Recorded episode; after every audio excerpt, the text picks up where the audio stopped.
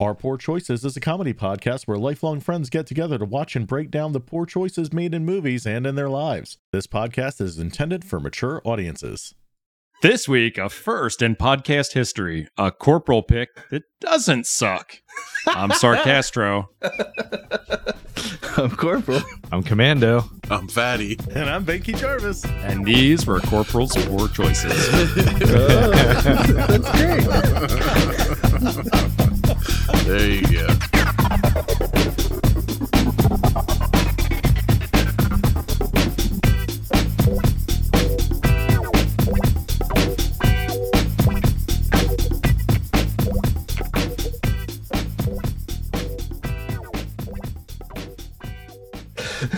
That's much better than whatever I could do. Oh, I was hoping you would have you would have uh, repeated the Ron Perlman line when he's looking at the uh, Thunderbird in the garage. the, the fucking pussy magnet. yeah. Oh, you know man. the story about the scorpion and the frog? You're about to find out. That is true though. This is your first one that you watched that uh that corporal pick that wasn't awful because you you didn't get to see the raid when we did that one. Yeah, the raid's badass. Yeah. His other pick really sucked. Beyond sobriety episode. Oh no, that was fantastic. Oh, no. And the, shitty weather movie. The shitty weather movie. what was the uh, shitty roller skate movie where they roller skate through the desert? Solar babies. Oh, that was a shitter too. Was that better or worse than Buckaroo Banzai? Great film. Better, Better. better. Marginally. Marginally. Oh, God. so, Corporal, what are we talking about this week? Uh, this week we are talking about 2011's Drive, starring what's his face, Ryan Gosling and Carey Mulligan and Bryan Cranston and Oscar Isaac, which I completely forgot he was in this movie. And Ron Perlman. And Ron Perlman and Albert Brooks and and uh what's her face? Christina Hendricks, who has like four lines. You know, you've seen Ryan Ryan Gosling quip his way through many movies where oh wait, sorry, wrong wrong Ryan. Oops. right, right. So, so for me, this was the first time that I was watching a, a Ryan Gosling movie and being like, okay, he's something that's other than a romantic actor. You know, like the prior to this, it was like The Notebook or whatever. I couldn't care less about that, and then this comes along, and I was like, oh, oh, I like this one. I like this one. Well, I- he had Murder by Numbers originally. Did he? Yeah, that was uh, him and Michael Pitt with Sandra Bullock. Oh gosh. And he had Blue Velvet or uh, Blue Valentine that he did with uh, Michelle All I know is that I didn't pay attention to him until after this, and then I've liked all of his movies after this. Prior to that, I couldn't tell you. Was it his steely blue eyes that got you in this one? Yeah, it totally was. It's his It totally was. smile, his toothpick smile. That's what got you. It was. It was all of it, man. He's dreamy. Yeah. I want to suck on a toothpick too. Right? Oh, I thought you were going to say something else. I was like, don't do it. We Commando. could edit that. No, no, no. we totally could. By the way, this movie totally uh like slipped through my radar. I looked, I was like, oh, 2011 film. Like I didn't remember anything about this movie. Like nothing It at all. Like not even an advertisement for it. Yeah, it was crazy because when it came out, I was uh, I was at work and somebody's like, "Oh, did you see it?" And like, I tend to see everything in the movie theater, and this one I did not see, and then got it on video, and then it just it just blew my mind. I got records, we went to the concert, like all sorts of stuff, and everything that I listened to is based off of this now, like everything. Your write up was was really incredible. It's um I appreciated the links, the, the stuff that you put in there. I am definitely going to listen to that whole Skaverstaminer album, or whatever his name is. Kavinsky. Kavinsky. There you Kavinsky, yeah. I was like, Kevin Sky. This is going to be a good. uh go. Just the, Good thing. the the outline, the the way the um the uh the liner notes were set up, like it was actually set up to tell a story, but it was it was never a film. Well, the Yeah, funny part th- about this movie too is like that the the vibe it gives off is almost like a timeless feel to it in a way because it's like all over the place with what's being used in the scene. So there's like the classic cars, and then there's like the old like kind of not cell phone ring, but like you know the old wireless phones you used to have in your house ring and it was just like it tried to be like almost timeless like you couldn't tell what year you were in until somebody pulled out a phone and started texting and i'm like oh okay yeah this is the year got it I'll give you that. I uh I I, I don't know. It's uh it's funny because I was talking with the lady tonight and she's like I'm just like I don't know what it is. I love violent love stories. Like I really just love violent love stories and that's what this was. That's pretty much the story of you two. So yeah, totally. You know, smash a dude's head in an elevator, fucking stab a dude with a curtain rod. I mean, we've all been the there. face. Yeah, All been it's there. fucking great. you just like the strong silent types So yeah, I figured you would like it because it's more like uh, Clint Eastwood. Barely says was, a it line was. of dialogue the entire movie, and it's just it's all eyes and facial expressions and well the like most the yeah the most he talks is when he tells the redneck that he's going to kick his teeth in i was like ooh he had words there words. uh, I feel like he talked a lot when he was uh, coercing the redheaded lady to talk. yes, hmm Coercive. that was it Whenever you saw- yeah other than the grin whenever you really saw like emotion or like nervousness or anything it was when he was kicking the crap out of somebody yeah, yeah, and he had uh, uh, nervousness when he was um, with the claw hammer, yeah. and he had the had the guy swallow Yeah. the bullet. He was he had a little bit of shake there.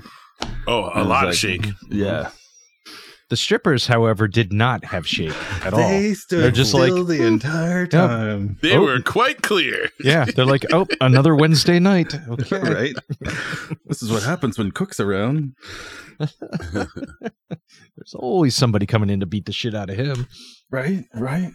So for the first 40 minutes of this movie, there is not a lot of anything happening. It's a lot of setup and prose to the last hour of the movie. Like you get you get them doing one job. yeah yeah, yeah. yeah. It's You get- a it's a whole bunch of whole bunch of setup, a whole bunch of setup. So in the end, there's only six songs in the movie, and one of them is a weird royalty free needle drop that I didn't even notice until like the fourth time I watched it, and it's on the end credits. It's it's called Back in Tune. It's a it's a royalty free thing that this dude wrote up, and you buy it for fifty bucks, and you do whatever you want with it.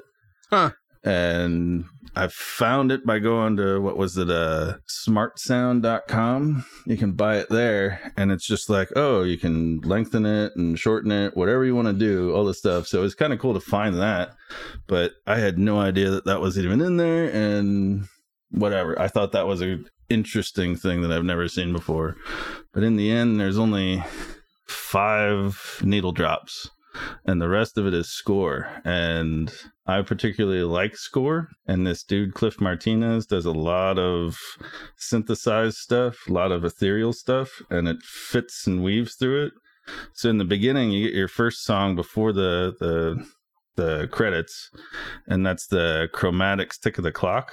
And that's actually while he's driving around during that first gig it actually weaves in and out of that song and then into score and then back into that song and then into just crowd noise. I couldn't get past the uh, the beginning, like the neon uh, Miami Vice like font that was going on there. Like, yeah yeah. So What is so that's another fun thing like um while you're listening to that that's the second song that's kavinsky the the night call. The director wound up liking it so they put that in and he and college which was another artist which was on the soundtrack they were considered the current godfathers of synthwave and um, vaporwave aesthetic, which is heavily 80s synth, lots of pinks and purples, like uh, uh, grids, crazy sunsets, the the concept of hot cars driving at night and neon soaked. It's pretty cool stuff. I like it. So is the uh so typically in movie production, when is the musical score written? So is pretty much the entire movie edited and then the the the sound guys or the the guy that's writing the score comes in and adds it in? Yeah, most of it has picture edit. So um, the picture is done, and then they go and they actually go to a, a, scoring stage, and they have the composer or the orchestra sit there and play it to the to the image, and then they just try and you know evoke the emotion as they're watching it. So this one had what's the guy's name? Uh where is it? Johnny Jewel. And Johnny Jewel is a former punk band guy who turned into a writer and had a couple different bands. And one of them was the Chromatics with the Tick of the Clock. And that was thrown in there because he actually did the first run of the score and they didn't think it was right. And then Cliff Martinez was brought in afterward to do it. So it's kind of interesting to, to, to read that too, because I don't see too many times where somebody gets replaced but their music is still in there with their bands. It's very weird. Yeah, to your point about how the score weaves in and out between the actual song playing in that in that first scene after like when they're when they're doing the first gig and everything like that. I thought it was all the actual soundtrack song, not the score. And I was like, man, this is you know, I'm like I like when I went back and listened to the actual um individual songs, I'm like, where's all the rest of it? Where's all I the rest of very it? Right? confused. and I was like, oh, because they did they did a very natural job of shifting it in there or Yeah. getting it in there. yeah. It was like I got your template and then I fixed it and then we put it together. Yeah. It basically like a, a, a chop shop edit. I thought the whole purpose of that, changing the score and that, like the the the tick of the clock, giving like that beat, like we're ready, and he gives this whole speech.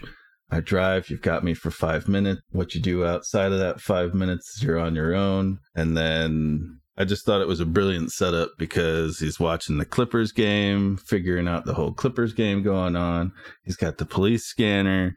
He's very methodical with everything. And I don't know, I, I, I love the whole setup. And then he parks in the garage when the game lets out and goes away, walks away scot free. So, am I supposed to believe that he's done multiple jobs over the years for, and I guess it's his guy Shannon setting him up with everything? That's what I assume, and that's that's what I get every time that I'm watching it. Is that Shannon? We find out later that Shannon has worked with Bernie, and Bernie's kind of in the mob with the other guy Nino, The Jewish mafia, the Jewish mafia on the West Coast, right? which orders Chinese food at a Italian restaurant. Right. Yeah. I think they just bring their own, don't they? they did. They did. Where'd the fortune That's right. They, cookies? they go to the Great Wall and then bring it back with them. yeah. Yeah. yeah. So I thought that was, uh again, the, the soundtrack is really good. But again, when you realize that, like to your point, there's one song that's just uh, shareware, essentially, Yeah. but five actual tracks make up a 101 minute movie. Like, that's insane. Yeah, yeah, and, And it each played one, well. and it played well because each one honestly has like a different different meaning to the scene because it is very non dialogue driven. It's very image driven. It's very eyes and breathing driven, and then the music kind of fills that in. So it's like the uh, what's the next needle drop? After we find out what's going on, we get the the credit sequence. We start getting a few things about where he lives, and we find you know meeting his neighbor in passing but not actually saying hi. And then finally they her car breaks down at a um a quickie mart or something like that. He meets her he meets the kid takes him home has a good time still doesn't say a damn thing but but you can tell between the way they're looking at each other that there is something there Mhm. and that's when you find out that she's got an estranged husband who is in jail and um I, yeah, I'm sorry. ahead. I'm sorry. So I, I, I think it's interesting. There is a total lack of dialogue, but there's certainly a chemistry between those characters. yeah You put an ugly dude in that role, it's not believable. No. Anyone No. put any one of us in there in that same dialogue, and people are like, "That's not fucking believable." No. Like, this guy, no. this guy's really creepy. He doesn't talk.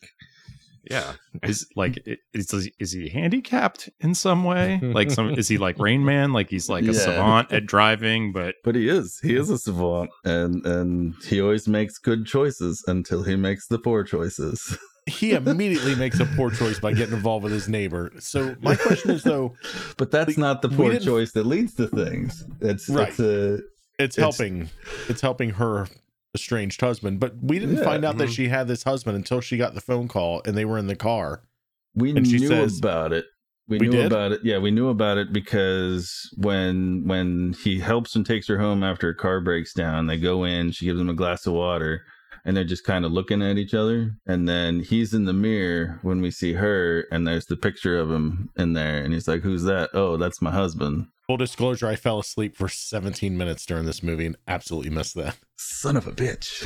How could you? I was very It was the quiet part.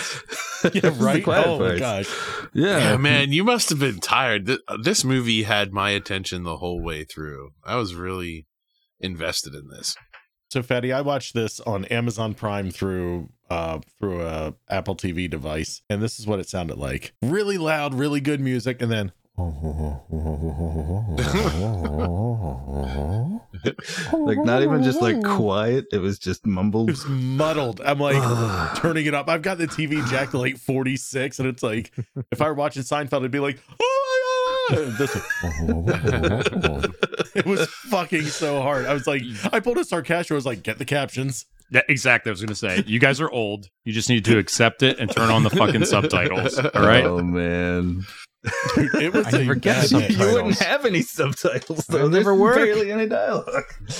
So I, I I did like the thing where they showed him as the stunt driver, like actually doing a stunt. I was like, Yeah. oh, that's gonna be fun. Doesn't say a damn word, but that's when we meet Shannon. Like Right. when we really know who Shannon is, and we see he's got this uh, brace on his hip. Um, he's got a limp, always smoking cigarettes, and always trying to swindle something, always trying to cut a deal, doing something.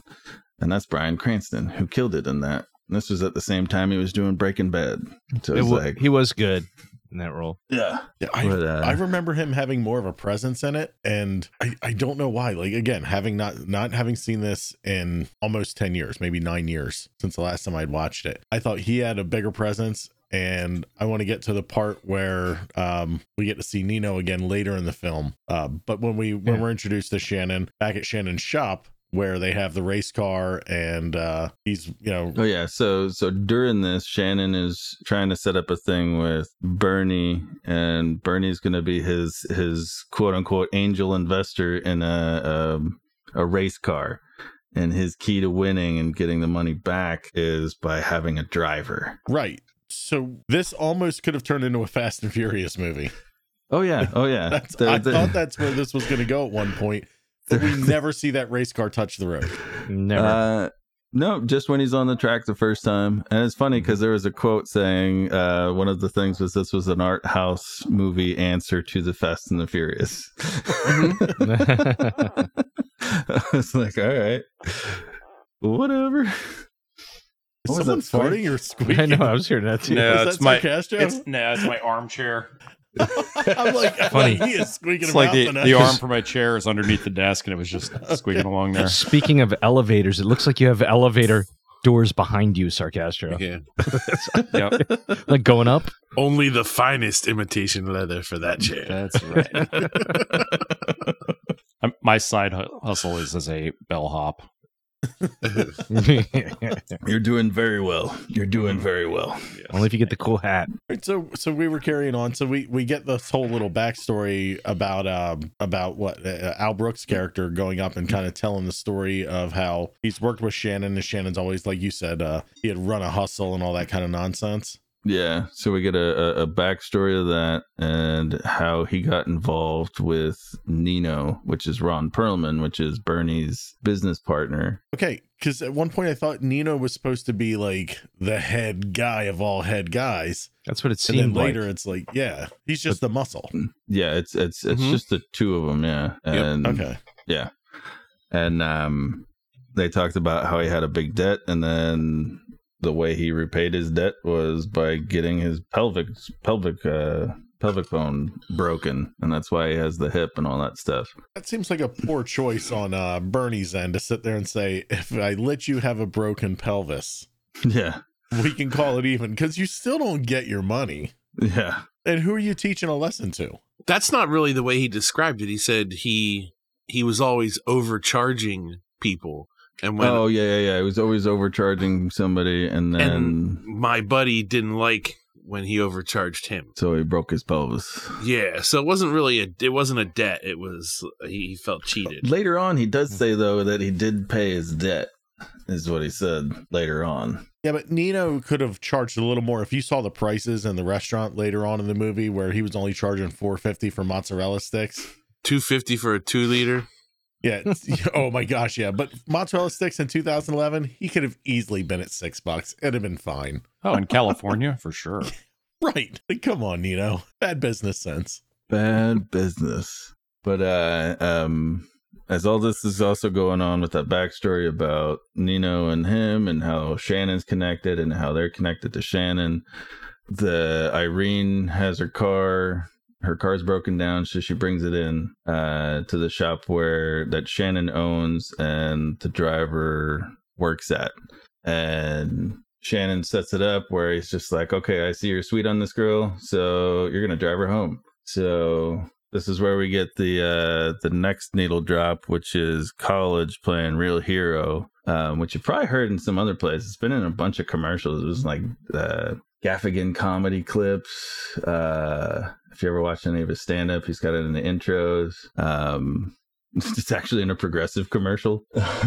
What? yeah, right. But that's oversets a montage where like it's him bonding, the driver's bonding with Irene and her son Benicio. And it kind of like lets the the the song tells the story of them as they're going along, basically, you know, like, oh, you're a nice person, you're a good person, you're a real human being, uh, and it's just them in the uh, in that Grease, you know, revisiting Grease, driving the Yeah. car down the uh, L.A. River. and, uh, Oh no, I, I was just gonna say I would like to point out that Shannon told him, "Hey, give the girl a ride home," and he stretched that into a personal day for sure. Yeah. he really oh did. yeah, Oh, yeah. oh yeah. Uh, Shannon realizes he really needed to get it wet. yeah. He's like, get a little stink on your hang low, kid. That's a good boss. That doesn't ha- that doesn't happen with a kid hanging around. Speaking Right. of the LA River, that takes us back to uh, Buckaroo Banzai, Buckaroo Banzai. which is an absolutely fantastic film. Yeah, Yeah. I wanted another synthier version of the uh, Buckaroo Banzai outro. like that, like some vaporwave version of that would have been awesome. like right even here. Synthier. One thing one thing I learned though, I never knew at the end of that that there was actually like a real river that you could skip rocks on and hang out. Like, wait, there's It's more like actually a creek. nature? Yeah, it's more like a creek though. It's an Just kinda like, oasis. here's some- yeah, here's some spill off.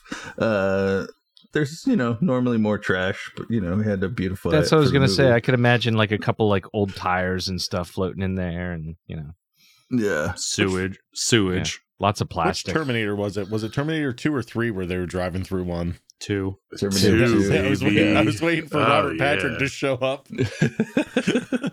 Have you seen this boy? Have you seen this driver? Your parents are dead. Yeah, right. Your parents are dead. How's Wolfie? Wolfie's just fine, dear. Wolfie's just fine. Oh gosh. so uh so yeah we got that. We got the backstory. Then all of a sudden there's a phone call and irene is told that her husband is coming home. And then they kind of like take a moment where they take a break and then the next song that comes on is is uh under your spell. And again no dialogue it's just the two of them both just hearing this song just thinking about each other while standard which is irene's husband comes home and they're having a party Mhm. and they're both just like all right i can't i can't be doing what i'm doing because what was he doing was he was he rebuilding a carburetor Yeah, he was rebuilding a carburetor. Yep. That's his version of jacking off. He's like, I I can't was be like- with you, so I'm gonna fix this. I was like, ooh, what kind of cool driver thing is he going to do? Is that a, is that a carburetor? What the hell? he gives it to standard. I made this for you. But uh, I, I did like that it, this wasn't like a whole thing of like over machismo ness where standard comes in and beats his chest or anything. He just sees him in the hallway and he's like, uh, "So you were helping out while I was gone?" he's still got a And lot of he's like- questions he's like Yeah. He's, he's Yeah, not but he knew then chest wasn't the but he's time. just like yeah yeah yeah and and that gets resolved quickly in in the next scene that you see standard as he got his he got his ass whooped by the tracksuit mafia. right. Yeah, so that I mean, there's that whole thing, Hey, and this bro. is this is the driver's poor choice of the movie, like getting Yeah. involved here. Like I, I get he's Mhm. he's like, if I do this, it gets you know it gets him out of trouble and keeps it away from the the, the wife and kid. So the whole thing is, is that you know he's he's sitting there and he's compl- contemplating anything. He doesn't make the the the poor choice until um Benicio gives him the bullet. Right. And as soon as he sees the bullet, he's like, "Okay, now I've I've got to protect him and I got to protect her, and the only way Mhm. to do that is to help Standard." So he tries to go in with his his methodical thing. You know, I'm your driver. You got me for five minutes. Does his whole speech again, and he does this to the tracksuit mafia guy, and the, that guy's not having it. He's just not having it. And finally, they say, "All right, you know, I'm going to help you. We're going to rob a, a a place in the valley, rob a pawn shop in the valley." And we've got intro to Blanche, who is just a what do you want to say? A plot device. She's the plot device Ancillary character. Yeah. Yeah, she's a plot device character. And then he goes and steals a, a Mustang. I guess it was a Cobra. And then was it a Cobra? I could have sworn it had a Cobra on it. Anyway, uh, he steals a Mustang and they go to the pawn shop. And then we get into the, the most anxious part of the movie where it's just or anxiety driving part where it's just him sitting there for five minutes waiting for them to come out of the pawn shop. And when they Yeah. finally do, Blanche comes out first. She's got a big duffel bag, opens up the car. She gets in the trunk. Same time, a second car comes up, parks next to him. Then Standard comes out, and he gets shot in the neck. And then the guy from the pawn shop comes out and just just lays into him, shoots him three more times, kills him dead. And they drive off, and they're in a car chase with uh, Chrysler 300. Is that what it was? Yeah. Yeah. something something along those lines. So is that a car that can actually handle and move in any sort of way? Like I feel In like the, the movies, 300 yeah. is is not going to keep up with a Mustang. You could get them with a Hemi in them, but even I mean Hemis then were far tuned down. They're they're just really just a name, but they uh they did not handle like that, not even close. Which I guess in the end you in the end of the chase you, you realize nope, it can't handle like a Mustang could. I honestly thought that that crash was like a believable crash too, because it was just like it crashed, it popped up, and it dropped something, and it just landed on it. Like it dropped the the engine or something. I couldn't tell what it was, but something dropped out of it and it landed on it. That feels like a regular accident to me. Like something falls out of your car and you're just you're fucking stuck. That's it. Right, it was just done. It was like, yep, that's over. Yep, that's it. Nothing else. No crazy explosions. No collateral damage in this movie. No, no. It was all budget constraints. Cheaper that way. Yeah. Yeah, cheaper. They said one of the things that they did uh, for all the driving scenes, which for a movie called Drive, there aren't too many, but uh, they this was one of the first times they created a biscuit rig. Do you guys know what biscuit rigs are? No. Do you guys know what enlighten- process trailers are? Nope, enlighten us. So a process trailer is where you get like a you get a big old truck and it's got a low uh trailer that it's towing. And on that trailer you got a whole bunch of speed rail you got the car and you put all your cameras around it. I've seen that before. and then the the sound guys behind are sitting in the back of the truck. They're doing all the recording. Everything's normally hard lined into it and all that stuff. Um, a biscuit rig is where they put the speed rail on the outside of the car. And then they jury rig it where there's a stunt driver that sits on top of the car in a roll cage and drives the car while the actors in inside and they have all the camera rigs built around it Is this like monster trucks where they wanted the uh view from the monster yeah, yeah, The truck? yeah. one inside, yeah. So they use this a lot for this, and then they really refined it for Baby Driver. I don't know if you guys have seen Baby Driver. I have not yet. Mm-mm. Baby Driver is fucking awesome. That's another good ass movie. That's a great. That's a great movie for soundtrack. The way Yes. the mu- the way the music drives the movie Yeah, yeah. or plays a role in the movie. that one, the behind the scenes on that one is crazy because they had this crazy playback rig, and anyway. But yeah, this one was all didn't have too many car chases, didn't have many explosions, no special effects, nothing crazy because it was just we've just got to shoot it and we've got no money and let's just do this and they wind up making a great great movie cuz I, I think basically just because of the performances. If it weren't for the performances, the movie wouldn't be that good. I didn't know whether to save it to the end or not, or I'll just mention it now since we're on the topic. I all the actors that were in this, I thought killed it, except for Carey Mulligan. I don't know for for whatever reason, I just she was not like believable. Like everybody else kind of had that that look, but she, I don't think she could pull off not having the dialogue. Like she needed to have dialogue to go along with it. It just maybe Uh, I I, just d- I disagreed because there was I- one I part when they were know. just like looking at each other, and and it's just her just like heavy breathing, like she's just she's going through the motions, like I I can't hold it, and yeah, they don't say anything and nothing happens, but I don't know. I don't. Maybe I just don't like her. I don't know. I don't know. you're like that reviewer that watched her other movie, Promising Young Woman, and said she wasn't pretty enough. That's not why. I know. It's I just know. all like every expression that she had, everything. I don't know. It was just awkward, like like Katie Holmes ish or something. That was. I'll be honest. like, I thought oh, she did better in kinda this than she did in The Great Gatsby. The Great Gatsby was her second movie. Yeah, This was like what her fourth or fifth. yeah, and this was also better than her uh, thing in that Gordon Gekko sequel movie, shitty Wall Oh, Wall Street too. yeah, Money Never Sleeps. Yeah, she was much better in this. And I, I don't know, I bought some of the emotional stuff here. Like, you know, that scene in the hallway where she first sees him during her husband's coming home party. And it's just that look that they give each other mm-hmm. of Yeah. recognizing that they want what they can't have right now. Yeah. She, I thought she delivered in that, and I, I thought the the narrative they built between the slowness of the actual soundtrack music, it went perfectly with the pace of this movie. Yeah. yeah, I think the acting was was really great in the scene when they're in the elevator and he he pushes her aside. They kiss. When when all that happens, I was like, wow, this like that was super super intense. And then it got even way more intense than I thought it would. Like it just well, you knew it was going to end some, you know, that way. It's like, all right, well, when Well, hold on. Before when are they going to to the stop that? scene, And, Let's talk about the hotel scene when they when they Oh, leave the yeah. pawn shop oh yeah, and they're hiding out, and then they see the uh the tracksuit Oh, mafia yeah, show up. Great scene. that's Oh, where God. that's where the movie ratchets it up a notch because you know if you Oh, thought yeah. it if you thought the blood, the gore was like bad when uh, Standard gets nailed, just wait. oh yeah. Honestly, that was just like, okay, this is a this is he got shot. Okay. Yeah, And like you see, yep. Yeah. And then we go to the She- hotel room. She gets blown the fuck away. Yeah, yeah, That's like the only Chris- way you can Oh, Christina it. Hendricks's head just disappears. yeah. no no idea how they did it. But And, and as somebody that only knew her from Mad Men before this, like, Yeah.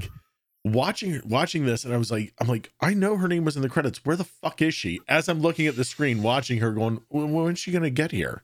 and it's like poof, oh, I she's was like, gone. oh shit, that was her. As soon as they blew her head off, I was like, oh, that okay. Farewell, Blanche. Right. Oh Right. my gosh. At least it was quick. I don't know. Yeah. So that's when, uh, and at the hotel room, that's where you find out that Blanche knows that there was going to be a second car and that they got set up by the tracksuit mafia guys, and she gave him a name. Then she got up, went to the bathroom, and she gets her head blown off, and then he gets shot with a shotgun to the arm, and then he takes out the two guys. One guy with a fucking curtain rod. Was that shower rod? Shower rod to the Yeah. to, to the throat, like ah. That's the thing, because you never know. Like, all right, well, he's just a driver, never uses a gun. Like, how tough is this guy, right? And uh, Well, You know, you see the hammer he's part, Like, he puts on the gloves and he slaps her because it's like, all right, you know, this guy's got to have a code, and he's Well, just the- like, no, he slaps her, and he's just like, all right, yes, yes. Or when he like- talks, the guy recognizes him in the bar, and Yeah. like the most words you get out of him, he's like, you know, get out of here before I kick your fucking teeth in or something. Yeah. I want It's like, I oh, want a look at prequel. yeah, prequel. right. I yeah, I Yeah. want more depth to his story. I want to know why he's the way he is. that would make sense. Yeah. Well, how young is he supposed to be in this? I'm gonna assume so. She's she was 17 when she had Benicio, and he's what? He's an eight year old, so Yeah. supposed to be mid 20s, late 20s. Okay, so he at the oldest would probably be 28, 30 years old. Yeah, Okay. Because it doesn't sound like he had been doing the uh the hustle. Well, he's done the hustle with Shannon for a few years at that point. a few point. years now. Yeah, Shannon said he underpays him and all that kind of stuff. But don't tell him. But he gets all these tell him. gigs in Hollywood. yeah. Where the fuck did he? Yeah. So to Fatty's point, yeah. How do you learn to drive? What was his motivation? Was he doing these heists? I, I think what his origin is that he was institutionalized for much of his early life. because he nearly burned his younger brother in a bathtub, and his and his uh, his dad taught him to drive when he would come and visit him at the institution. This this isn't your story, Sarcastro. This is a movie. Very Yes. good driver. It's Rain Man. Excellent driver. Yes, Rain Man. This sounds very familiar. He tried car- Oh counting my cards in Vegas for a while. Oh my god! that didn't Wait. pan out because he kept getting thrown out of out. casinos. Is this the plot of Oh, Days of Thunder? Oh god. Oh shit. Oh shit. but uh, yeah, and and like where where do his street smarts come from? Like he has to know more than just being a lackey, right? Like he knows how Yeah. things work, he knows how things operate, he knows when he's in trouble, he knows who not to cross, and he also knows who to go to. yeah. Mhm. He knows not to trust anybody. That's what he knows. Right. There's a mystery to him, yet I still care about him and what happens to him. Yes, just like Man with No Name Clint Eastwood movies. Right. Exactly. Mhm. Exactly. Right. So now he's got this money and he's trying to figure out, you know, he just wants to get it back and finds out that it, uh, I guess he finds out from Shannon that it was Nino that set all this up, right? No, he goes to Cook. He he gets the name right. from from Blanche. He goes to Cook, and when he goes in there, he goes with the bullet and a, a claw hammer and just fucking wails on the dude's hand, breaks his hand in multiple spots. Now, I couldn't even tell you how many times he hit it. Hits hits it like six or Ah, seven he times. wrecked it. Yeah. Yeah, and then uses the claw to open up the dude's mouth and and makes him swallow the bullet. And then that's when they call. Was there baby powder all over the mirrors where the strippers were sitting? Because at one point I thought it was supposed to be smoke and they just didn't have the uh, graphic fully going. So But it, it just looked like that. And then the strippers were real still for a minute. I'm like, is this a freeze frame? I think I think part of that was because it's a whole bunch of mirrors. Mhm. That part of that is to cloud it up so you don't see the camera. Oh, that makes sense. It would have been great if the other guy came in there and uh, Tony Lamb had drawn a dick on it and said he was weird.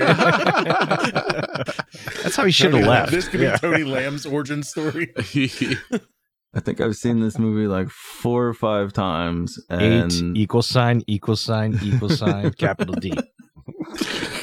there was the part at the um, when her car breaks down. There's a part at the convenience store there where they're doing a tracking shot behind him, and it looks at the car, and you see the camera like hundred percent camera. Oh, jeez. rig all over it, everything. And I was just like, I've never noticed that until now. Damn HD. Well, this movie was actually shot on an Arri in 2011, so it's a 2K um, 2K raw native. So when you're watching it in HD, you're getting half of the image, and when it's gonna have its upcoming 11th anniversary 4K rendition, it's gonna upscale a 2K version.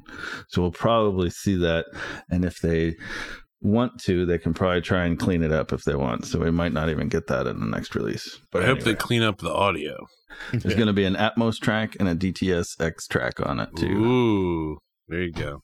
Well, in which case, then I hope that the different services actually start boosting up their audio to Atmos and DTS as a regular. Because right now, Amazon Audio just does their own thing, right? You were Em- talking about ev- their codec. everybody has their own codec and everybody has their own source file and Apple tends to be really fucking good. The HBO is pretty good. Netflix is awesome. Um but uh but yeah, freaking Amazon something is just wrong there. Their their bass comes through overmodulated and sometimes it'll actually like like my subwoofer will actually like it'll start farting on the bass. And It's like it shouldn't be doing that. It doesn't do that on any other service except for Amazon. Well, they're All right. actually broadcasting from a penis spaceship. That's true. On on uh what is that uh skylink blue origin and skylink have merged All comes back to eight equal sign equal sign. Equal sign. All right, so so he finds out, and, and then he he realizes it's Nino, and that's when he goes to see Shannon and tells Shannon that he's got to get the fuck out of town. Just wait, hold on. Instead instead of the smile, they should just make that their logo. well he goes to he goes to see shannon and shannon makes another call he calls bernie and says hey the kid just wants to give you the money blah blah blah so shannon accidentally spills the beans with his good intentions which becomes poor choices Right. Whoops. and uh Um, what I what I don't get here though is he's trying to do the right thing. The kid legit just wants to turn the money back in. Like he was hired to drive. Like shouldn't this be a thing to be no harm no foul until you realize that it there's was no honor among thieves. But Nino's the one that set all this bullshit in, a, in in action, which this is Nino's poor choice. This all Yeah. comes down to Nino being a fucking greedy asshole. Yeah, because he's stealing from a a, a, a The guy East from Coast Philly. Mafia. Yeah, East Coast Philly Mafia. And to that point, that's when uh, Al Brooks' character was just like, uh, you know, I got to clean up your mess now. He starts flipping his shit, and while they're there, Cook's there, and he's got his all he's in traction, his hands all in traction, and all this shit, and then fucking Brooks just takes a fucking butcher knife and just well he puts a fork in his eye first. Right. Yeah, I know. It's like, wow, jeez. and then and then Did the butcher think that knife was gonna do it? like multiple times. Yeah. It's like okay, uh, okay. Now it's didn't your think- turn to clean up after me. That's the thing. There's a lot of cleanup that has to happen in this movie, and we don't see that. Yeah, there's a ton Like, of it. What happened to yeah. the bodies everywhere? Like the hotel room, eh, you know, whatever. The the elevator, The eh, elevator. whatever. And the Like, elevator is what got us back to this scene anyway, right? So, or this scene leads us back to the elevator. This is this is right before it, and then that's when they uh, he tells this guy he's got to go check on her, and then that's when um, the driver goes back, um, talks to Irene for a second, and then they go into the elevator when that dude's in there, and then they have that that that crazy scene, pulls her aside. It's like it's like three minutes of just like them looking at each other and kissing, and then him turning around and just obliterating the dude. do you think he Like, knew he was going to win, or do you think he kissed her because he's like, yeah, I'm, this might be my last chance? Like this I could think be it was it. that. I think think, it was both. last chance. It was it's it's this is this is the uh you know this is the I I I love you I can't do anything and you know this is this is the end so this is our goodbye and this is when you see that I am not a good person. It's like before you see how horrible I am, check out how good a kisser I am. It doesn't make you a bad person because you can stomp someone's skull in. Like like stomp stomp stomp brain flies out like Yeah, at some point you got to know, like, He all right, I had can to- stop. yeah. But Well- I'm, I'm I'm thinking he also goes into like a berserker rage or something. no, no, no. Sarcastro's over there making a face like because I, I feel like he's like, no, that one hundred percent makes you a bad fucking person. It does. It does make you a sociopath, but you can just stomp somebody. I mean, it's one thing to kill somebody and maybe hit them once in the head, but to like stomp their head until it turns into mush and then be able to turn around and converse with her. I mean, that's how they converse is just by looking at each other. So I don't. He was just like, "Oh, this is me. Are you cool with that?" And she's like, she's like. Yeah. Sweet Jesus, I have the worst taste in men. yeah, yeah, yeah, yeah, yeah. But he did that for he did that for her. He wouldn't be he wouldn't be in this problem if he wasn't doing it for That's her. right. Don't you judge me. I did this for you. Yeah. yeah. He'd be perfectly fine doing his little gig the way he was. I think Yeah. her response was perfectly normal. yeah, Yes. I think it was Yeah, let let the doors close and you hightail it the hell out of there. Mhm. I'm just gonna go to work. That's it. Yeah, I'm gonna I'm gonna go to work. Yeah, because she works at Denny's. Was that where she works? I'm not saying that her response was um, uncalled for. I'm saying that it doesn't make you a bad person if you have the if Does you can you a- smash someone's head a in. sociopath or a psychopath or Is this how you're selling your fiber services now? It doesn't ma- it a makes you person if Follow the plan. It, it it makes you a person who follows through on something you oh, start. Oh, there you go. Like- that's a good way to look at it. You know, that's a man who finishes his tasks. That's Right. great. He's he wasn't gonna he- he wasn't gonna leave any possibility that this guy was he's, coming he's back. not going to leave the electric half done at his house. He, he's not going to leave the trim off the door. Oh, he took care of business. this is what I'm like. Okay, so so who cleaned up the elevator? yes, that's what I'm talking about. A lot of cleanup in this movie. Who, who cleaned up the elevator? Why were there no cops there later on? Like, I just think it'd be funny if everybody's just like, like, did she clean so- it up? if everybody in that apartment complex is so despondent that like they just get in the elevator like, oh, all right, and just Yeah, go on Another their corpse. yeah. Again? all right. it's Echo Park. Echo Park in 2010. Yeah. Well, at least it wasn't an overdose this time. I mean, my rent's not going up, right? That's right. It's a rent control area, man. Echo Park in Santa Monica. You're good to go. Listen, the deaths in the elevator, you tend to keep rent prices down anyway. Anyway, yes. And the fact that it was a functioning elevator too just Yeah. blew my mind. Like great. What Now the that? elevators. Now the elevator's haunted. Son of a. It's like I imagine the by a next per- goon. yeah, the next person that summons the elevator, the door opens up and they look at it and they're like, "I'll just take the stairs." Yeah. right. Or it's like the freaking Shining where it opens up and just blood rushes out all over. Oh, look, jelly. Oh, I mean, that guy's. Wow, he boot stomped that guy's Yeah. face in so bad. It's like, Yeah. oh They have oh my a god. wallet. Like like I was watching it with the lady and she remembers how how violent the, the the movie got. So like I went over to her and I just like I just like looked at her so she didn't have to watch it. and she was just like, Those sounds are great. Like, Did you did you earmuffs the lady? no no no I didn't earmuffs, I just I just blindfold.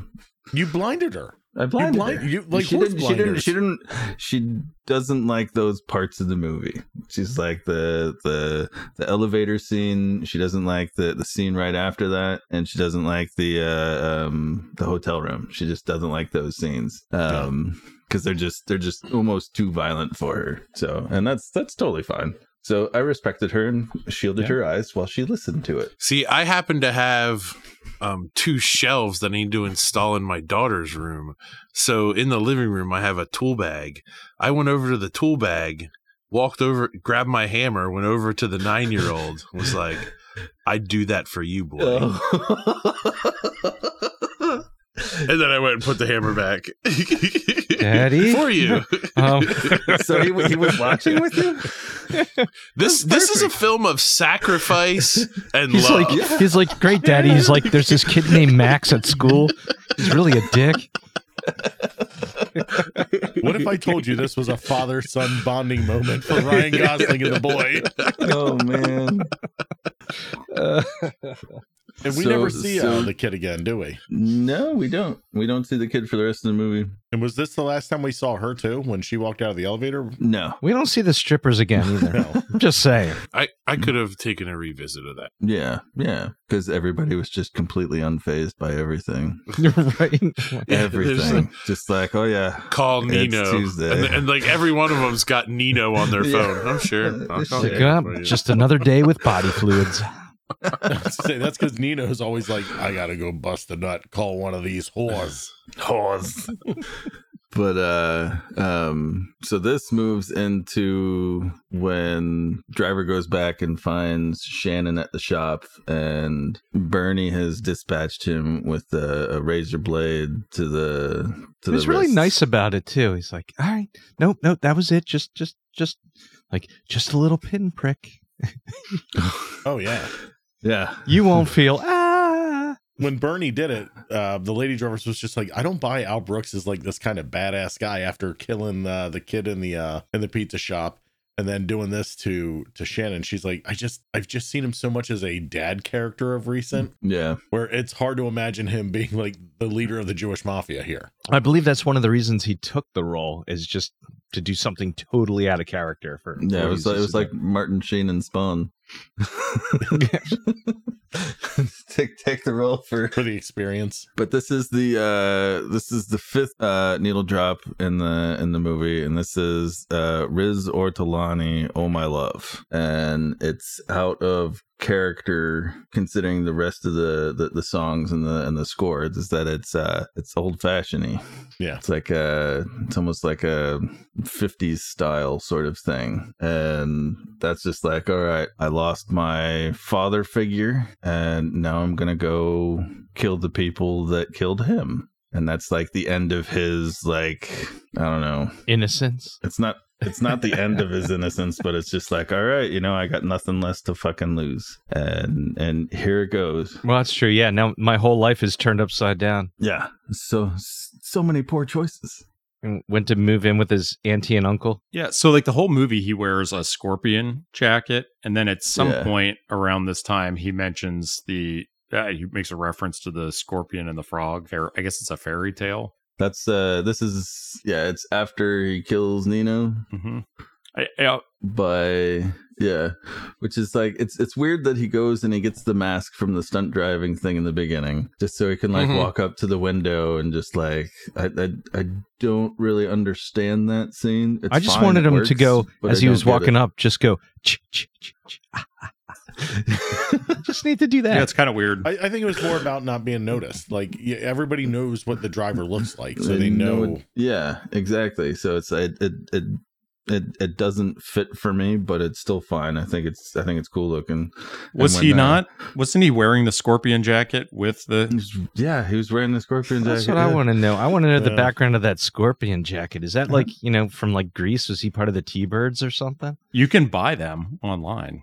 They're Yeah. badass looking. Hmm. Yeah, there's there's a ton of this. Really? You you looked that up? Yeah, I looked it up a couple minutes ago. I was like, yeah, fifty nine bucks, you can get one. And he just he just bought one. He just bought one. He's like, all right, here's my new Uh-huh. plan. First, I'm gonna get a scorpion jacket. What did you Then search for? I- like drive scorpion jacket? As soon as I put in scorpion jacket into Google, it immediately said added in from Drive. oh my and god, he, he also ordered boots so he can do some stomping. But like I, at some point in the movie, I think it was after the elevator scene, he had like blood all over the scorpion jacket, and he just continued to go about his business, like walk around and interact, you know, in broad daylight. And I'm like, does nobody notice there's blood Mm. on there, or do they just assume that some dude that's going to rock that jacket is a fucking badass and you don't want to mess with him? Well, it- he was walking around on a Hollywood set, so I'm sure they'd see like, oh, oh it must be wardrobe thing. that too. That, I would buy that, but when you're just walking around in public, people are gonna look and be like, either this guy's some sort of weird hobo. That's uh, No, he paints just houses. messy. It's just paint. A But he is a handsome hobo. I heard there was a guy that got his head stomped in a. Uh, That's how he gets away It's with like, it. He just smiles oh, and everybody melts. I Oh, need a disguise. good. I'll just put on this mask, and no one will ever know who I am. Creepiest fucking mask. Holy shit. But uh yeah, so I, I was talking to uh Corporal before we started uh recording tonight, and this part here where he fights Nino, I remember this very, very differently. like I don't remember it being a whole scene where he got him to you know where he crashed into or ran into him. crashed the car and then he chases him into the ocean and then he drowns him in the ocean. Yeah, for some reason I had it in my head that at one point in this movie Nino beat the shit out of him. And it maybe it's just because that's what I'd like to remember because Ron Perlman's always supposed to be like a dominating Well, I'm like, just wondering how he's a mobster and doesn't have a gun. Like I just kept waiting for him to pull a gun out and like, you know, Ryan Gosling has to like kick it out of his hand or something. I'm like, oh no, there's nothing. He's defenseless. That's less dramatic. They don't have any guns in this movie. Are you Well, kidding no, me? never mind. They do I have was gonna guns. say there Yeah, were plenty uh, of guns in this fucking movie. What the Never hell are mind. you talking about? Uh, Christina Hendricks, you I was know, her head oh, just fell off. on. Yeah. No, I'm just thinking about uh Bernie, and Bernie has his knife collection that he uses to murder everybody with, and he, he just uses Yeah, knives. Bernie's an interesting guy, right? Because he's like, ah, man, now, now I have to kill you. Which killing knife shall I use to kill you? This I just have to kill you. Yeah. It's like I didn't wake up today wanting to kill somebody, but now you you made this happen. What were the other knives that were in his? uh He had a razor. He had like a weird like. He had a switchblade. There was a switchblade in there. I saw. There was. Yeah. I'm guessing it's like every blade he ever used to kill somebody is is what I imagine. Like Yeah. That makes maybe sense. that's maybe that's how he compart car, compartmentalizes it. But it turns out to deal with Shannon, he took out his favorite Sweeney Todd blade. yes. Apparently Yes. he's a big fan of musicals. But he didn't feed him to anybody, so True. he's not that big of a fan. well, Nino would normally cook people up and feed them in, in pizza pies. It'd be that's the, that's uh, my guess. ground yeah. beef. Feeds him to the pigs in the back like Deadwood. Right? oh man, it's like a This Ansel and Gretel with the witch thing. right?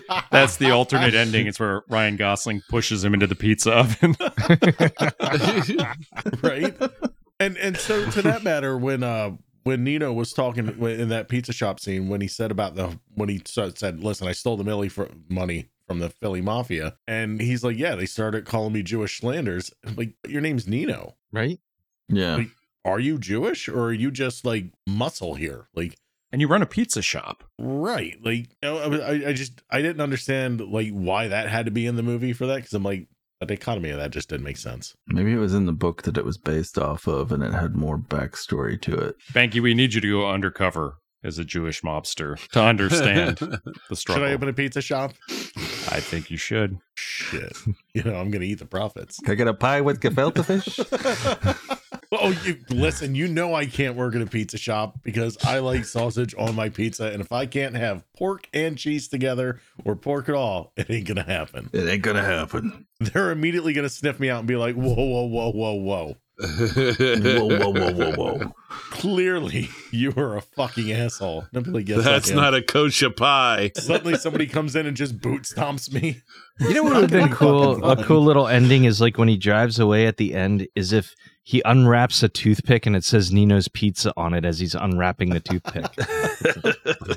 so uh okay, so he kills Nino, then he sets up the call with uh with Bernie and he goes to to hand off the money. They meet at the Chinese restaurant. Yep, we have a little time shift here though. It's interesting. So they they they're sitting at the diner and they're talking about like, hey, Oh, the yeah, girl, yeah. you're the only one on the map, and like, and they're sitting smiling at each other, and then like it goes to what happens afterwards, and then flips back to them sitting at the diner again. Yeah, yeah. So it's an interesting way of doing these like weird time shifts, maybe like uh ode to, to uh Tarantino or something, Pulp Fiction. I don't know. Probably. But you, you have to appreciate the fact that Bernie tells him flat out, like, we're not going to mess with the girl. The girl and the kid are fine. Yeah. You, however, you're doomed. Friend. You're doomed. You gotta That's look over your shoulder the entire time. And I think that's the whole thing. Like he's telling the story, look over your shoulder the entire time. When they they cut, they have him walking behind him. He gave him a so hint. it's it's to yeah it's to give it's to give extra tension to the to the scene because that's what they like to do they like to build tension in this Mhm. movie But to be clear, he was going to totally go kill the girl and the boy. Oh, yeah. oh yeah I don't believe he was going to let them live at all. oh yeah so they get to the car pulls out the money bernie stabs driver in the in the stomach and driver stabs him uh, in the neck and kills Bernie, and we get that all with the the the shadow, mostly shadow work rather than anything else. So you see it on the ground. You don't. This is the only time you really don't see blood until after, and then Mhm. uh, Which what do you think is the symbolism behind that? Like what was the what do you think was the the idea there? Like what were they trying to Budget was running low. like oh Yeah. we yeah, we ran out of blood. Um hey guys, the practical effects guy called out today, so we're just gonna we're go just gonna ahead. go and- and, uh, um excuse me, Albert, Albert, can you shadow bleed? Are you can you Can do you that? shadow bleed? It was more of a thing of, listen, guys, we don't want NC 17. They told us we could have so many kills. We're going to keep the really gory ones in. yeah, We're Yeah. going to make this one much later. Yeah. much The much the later. alternate director is like uh it's like right out of the end of RoboCop. Right. they got spaghetti flying out of necks and stuff. Yeah, yeah. um so then uh this is when the we finally get the, the the last shot it starts tracking up on on his boot that's covered in blood and then his hands covered in blood and he's he's holding his stomach it's covered in blood and all this stuff and he's very still and it's just like a minute of being still and this is where we get the the the reprise of the college uh real hero song See, I thought he was doing a staring contest with nobody. Like he was doing He the only did the staring, staring contest, with the contest with the kid, right? But yeah, at the end there, he's like, "Ah, I'm just staring. I think he was looking in the rear view going, I really do have piercing blue eyes. Uh huh. so He's like- so when he had He's that playing it with himself in the rear view. It's like, huh, you blinked. Oh wait, that. Um, yep, still so got when it. he had that staring contest with the kid, did you see how the kid was standing? When the kid came over and put his jacket down, he stood like like Gosling. He was trying to imitate him. Mm, that's Didn't cool. notice Nope, that. didn't Yeah. notice that. So yeah, even the kid loved him too. So yeah, the steely blue eyes. Yeah, that's what it was. So then, as it's doing this, that's when we see uh, Irene goes to knock on his door to try and like she may have changed her mind that that she does want it to happen, but Uh-uh. You don't think that's what she it was- is? Nope. I think she goes, listen, they told cops us we're coming?" responsible for cleaning this up. No, no, the cops aren't getting involved. The building super's like, who did this? Who made this mess in Who the did elevator? and so she's like, it was the guy two doors down from me. He's like, what is he? He owes me rent.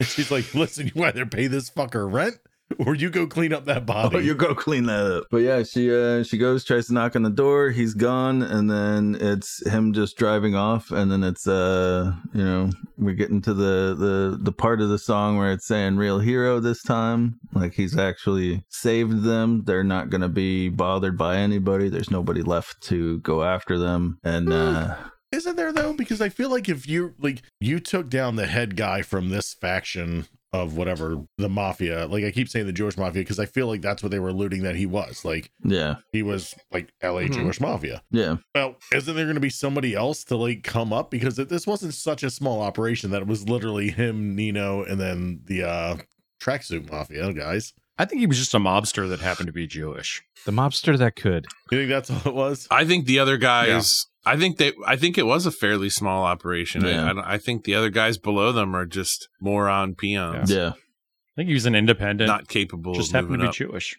He was an entrepreneur. Okay. So he wasn't part of a larger organization. It was just his little hustle. But somebody's going to come. I guess if anybody else comes in, there's going to be like, who cares? But what about him getting patched up So- then? Like Ryan Gosling having to get patched up. Like, They didn't. They didn't I have a show him getting patched up on the on the stomach thing. So where it's alluded that he's away and he's he just goes away. So we don't know if he if he dies because of that wound or if he gets it patched up. But that's when it cuts to black, and we're left wanting more. And then there's a there's a book uh, sequel called Driven that came out a year later after this. A lot of people said it's a cash grab, but it's him in some random random city somewhere with his with his soon to be fiance that he's started a new life not dealing with any of this stuff and then some of the events come back to haunt him and he has to go back into murder mode I was partly wondering. So I was kind of going through and looking at uh, like the director and see like you know what else this guy has done like after that movie. And apparently he teamed up with uh, Gosling again in a movie called Only God Forgives. And I'm looking Yes. at the synopsis and it's like kind of like a same same kind of deal. Like is that kind of like an unofficial sequel? uh no no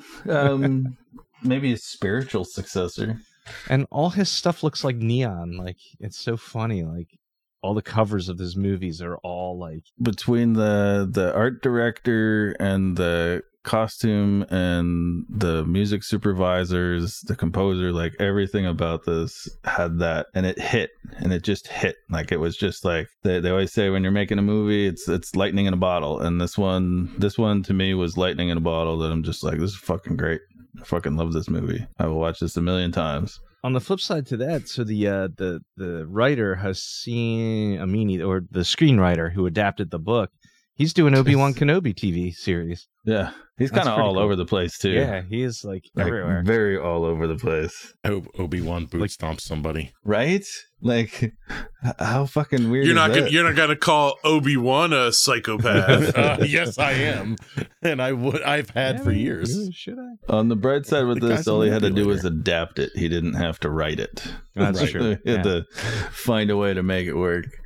But uh but yeah, so after this was released, it became fucking pretty big on soundtrack charts. Uh was number 1 in the UK, number 1 in the US. Uh reached number I always find weird things. It was either 30 or 31 on the US billboards. And then a year after its release, they had a a tour uh, where they had uh, college and electric youth and a couple other acts uh, that were part of that synthwave stuff. So i took the lady to the tour which was at the echoplex which was in echo park which was right next to the park where we first meet uh, cook at the lake um, where they're doing the uh, the fuck off i don't need you they're gonna do this thing. Um and yeah we, it was awesome. Uh very very fun concert. We enjoyed it a lot. The lady actually uh enjoyed it quite a bit. Um she's not too keen on on my music choices but i've always liked the the techno and stuff so she'll listen to it and she had a blast. And this was the first time we had a danger dog an la danger oh dog. yeah, yeah. Explain. so, an LA Danger Dog is outside of every major concert, every major show. Um, there's going to be a, a, a Latino lady that rolls up in a with a shopping cart, and on the top of the shopping cart, she just has a, a, flat pan. She's got a couple flames underneath it, and she's got jalapenos Like and onions. sterno flames. And Okay. and it's got um uh grilled jalapenos and onions. Then it's got Sterno grilled. yes. Okay. on the side of the road. on the side of the road. warming Um, Out of a shopping cart. She's of the warming shopping 'em up. cart Okay. with uh, uh, hot dogs that have been wrapped in bacon and grilled on that all prior to everybody leaving. And then the bun's toasted on that. She grabs it, throws it in the bun, throws some of the, the, the toppings on, and then she she does this thing with her hand. She grabs uh, uh, ketchup Mhm. mayo, and mustard. All three of these containers at once and just goes and gets like the perfect amount of every condiment on it in one shot and then just like it's like it's like it's a gun she's just like She uh, flip it around like like in cocktail like bottles. yes yes it's amazing and everybody's drunk and stoned and they're all running around and there are lines that are going blocks to get these things Yep. and we call them danger dogs because yeah they're they're done on a sterno grill and we know it's not good but it is the best hot like- dog All kinds of barkers out there. Nitrous, Earth. get your nitrous here. Get your danger dog. Get your, get your danger dogs get your danger dogs there were multiple times where um we'd get home uh from work and there'd be a concert at the wiltern which is a couple blocks from where we were. And we we'd we'd wait until the concert let out on a friday night and we'd go over and get some danger dogs they're fantastic. Like you don't knock it till you try it. Now I want to try one. What what do you pay for a danger dog? three bucks Wow. Not bad. With jalapenos on it, and jalapenos onions bacon Yeah. man, huh? fucking fantastic. You'll have to send me a picture. goddamn I might want to try to recreate this. You can definitely do it on a Blackstone. Mm. That's what I was just goo- I was just googling Oh no. Danger no. Dog Blackstone recipe. no. It's not going to be the same unless we get a shopping cart. yeah. Problem is, they're all plastic these days. right? But yeah, after the concert, um, Oh, you got to deep fry the hot dog? Is that- uh, you could if you wanted to. Uh, but after the concert, I went into a rabbit hole of of synthwave because it started taking off right around that time, around 2012, 2014. There were a ton of acts, and a lot of them were making concept albums like Kavinsky. And they found Kavinsky um, through the director, and basically, yeah, they make they make scores for movies that don't exist. And then the way the Kavinsky Kavinsky album was Outrun, it's it's a fucking book. The book with lobby cards telling a whole story that was basically the Wraith, but like California coastline and a Testarossa in 1986. So it's the video game. Yes. Kind of, yeah, yeah, yeah. If somebody could turn around and mod Grand Theft Auto 5 with just this soundtrack, like it would make the game so much more fun instead of having to change radio stations in it. I'd be way down for that. Like this uh, this album, like, I feel like it's one that I can listen to when I'm like writing up procedures at work and I'm just I just got to focus on typing stuff up. Like this would get me through it. Like it's Like, just yeah. like it's chill. It's you know when when I'm just doing basic things, like it'd be great to do. I I couldn't do it when I was dig it. driving. I'm looking Oh. forward to exploring it. Yeah, definitely. do it, do it all the time. Yeah, I, I gave you guys a link of a radio station on YouTube that I listen to at work all the time, like all the time. Is it better than Chill Radio on Sirius XM, which it's, is just deep house? No, it's it's it's synthwave, so it's it's very 80s. Like like you get you feel like you're listening to a a, a, a retro 80s soundtrack. Cool. All right, I'm I'm down. I do. I'm I'm gonna be honest. As I was reading what you wrote and teaching us about synthwave, honestly, I'm a little upset with you that it took you this long to teach me. Yeah, kind of. Really? I'm sorry. like you, you know think- my passions. you know my passions, and and you've you've taken this long to to share this crazy awesome genre. It's so yeah so it's it's been around they said it's been around since the early 2000s that it's just focused heavily on those synths. But it was around it was around 20 2011 2012 when they started doing all these concepts and and they're just fucking cool as hell. I love them i love them sometimes you can find it. There's one that i put on there called uh uh starcadian sunset blood. I think you can only get that on amazon music in its entirety. But that's the only one that I can't find on that. But yeah, I'd say this: I I could listen to the soundtrack. I don't know if I would put this movie on again in the background. Again, not with the muddled mix, but if it had like a better audio mix, I still don't think I'd put it on in the back. It's not something I'm gonna like hop in and watch just randomly. Like I think if I'm gonna watch it, I'm gonna sit down and watch it soup to nuts. yeah, yeah, But yeah. that's yeah. probably only gonna happen once every four or five years. But this Yeah. isn't one that I'm gonna tune in if it's on TV. This one, this one has a special spot in my library between the between the album and the the movie itself. I've been waiting for a, a, a good release, and in May, the end of May, they're gonna have a, a a special box set comes out in the UK specifically for it. It's got a copy of the book, the making of the score, all that stuff, and a new uh, a new 2K upscale to 4K. Well, won't that be region locked to UK DVD players? Uh, 4K UHDs are not region locked. Oh, okay. No, it's only the Blu-rays themselves. Good to know. Yeah. So you can get yeah, you can get I think uh you can actually get a, a decent amount of Blu-rays that are region free too. All depends, but most of them are starting to do that because the the print media is is very limited now. So it's like if something comes out, you got to grab it quick or else you can't. Mhm. Like like I was talking about that movie Hardware from the 90s. It's just a trash trash sci-fi gory movie. um you remember that one?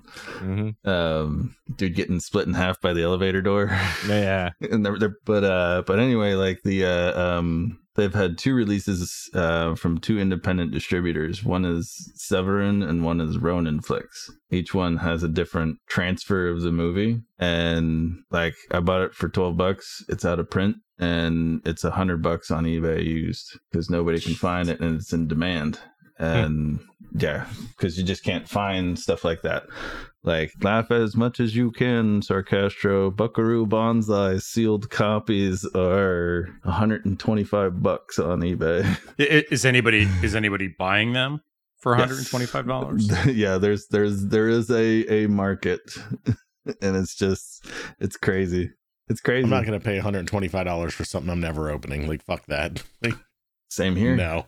Same here. If it uh if it means something to me, I might grab it. But like I'm gonna grab Drive, but I'm not gonna grab the new 4K copy of Dog Soldiers when it comes out in a month. Right. You're not? No. No. Ugh. What if it's a Danger Dog Soldiers? Is that how the sequel to? Is that how the sequel in the book ends? He goes and gets That's a right. danger dog and It's- ends Yeah. up dying. It's a bunch of That's- bacon, bunch of bacon wrapped. a Dies of listeria. that's that's an experience. Now, see, I was going the opposite. I was thinking like, uh, you know, it's a bunch of uh, bacon wrapped cyborgs or something. Oh jeez, cyborgs. Uh, and with that, I think we're gonna wrap up this week's episode. Yeah. Probably I'm it wasn't very comedy filled. Uh This, this had enough of it. it had a good okay. Again, these, this is more about this is more about the soundtracks and and you know how it kind of influenced you. I've learned. Justin- I've learned things, things I did not know before. So thank you. Yeah. And Cool. uh, what size boot are you, Commando? Hmm. So we know what to pitch in for Christmas in case you're in an elevator. It's about the size of a human head. The Perfect. size of a human head. All right. All right. All right, and just to remind everybody, Don't forget to like, subscribe, and follow. Rate and review us on Apple Podcasts or wherever you listen. Interact with us on Twitter at Our Poor Choices. And don't forget to tell your friends and your enemies. And until next week when we're back with our final episode on soundtracks that stick with us, where I can't get enough of you, baby. I'm Banky Jarvis. Get in, get out, get away. I'm Corporal. I'm Commando. Sarcastro. And Fatty. And these were our poor choices. They were poor choices. They were.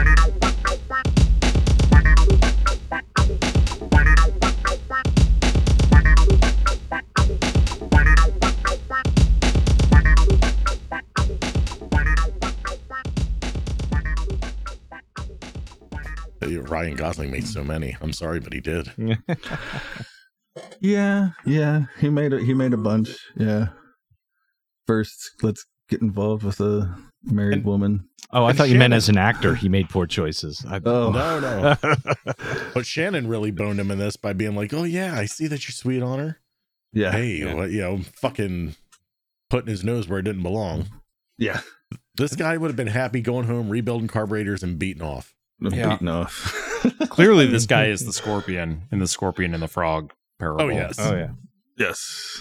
Yeah. What was that? Was that an Aesop's fable or something like that back in the day? I don't believe it like was. I think that's a common misconception. Eh, just from what I was, it was just looking at on Google or Wikipedia a little bit ago. and one, two, three. You're like a conductor. And Right. And I'm learning how to produce. yay, you are producing well. All right. So again, so Corporal, you'll go through, do your intro, say your name, and then it will go to Commando. Then it's Sarcastro, then Fatty, then me, and then you'll say, and these are our four choices. Okay, I think I can remember that. Yeah. All right.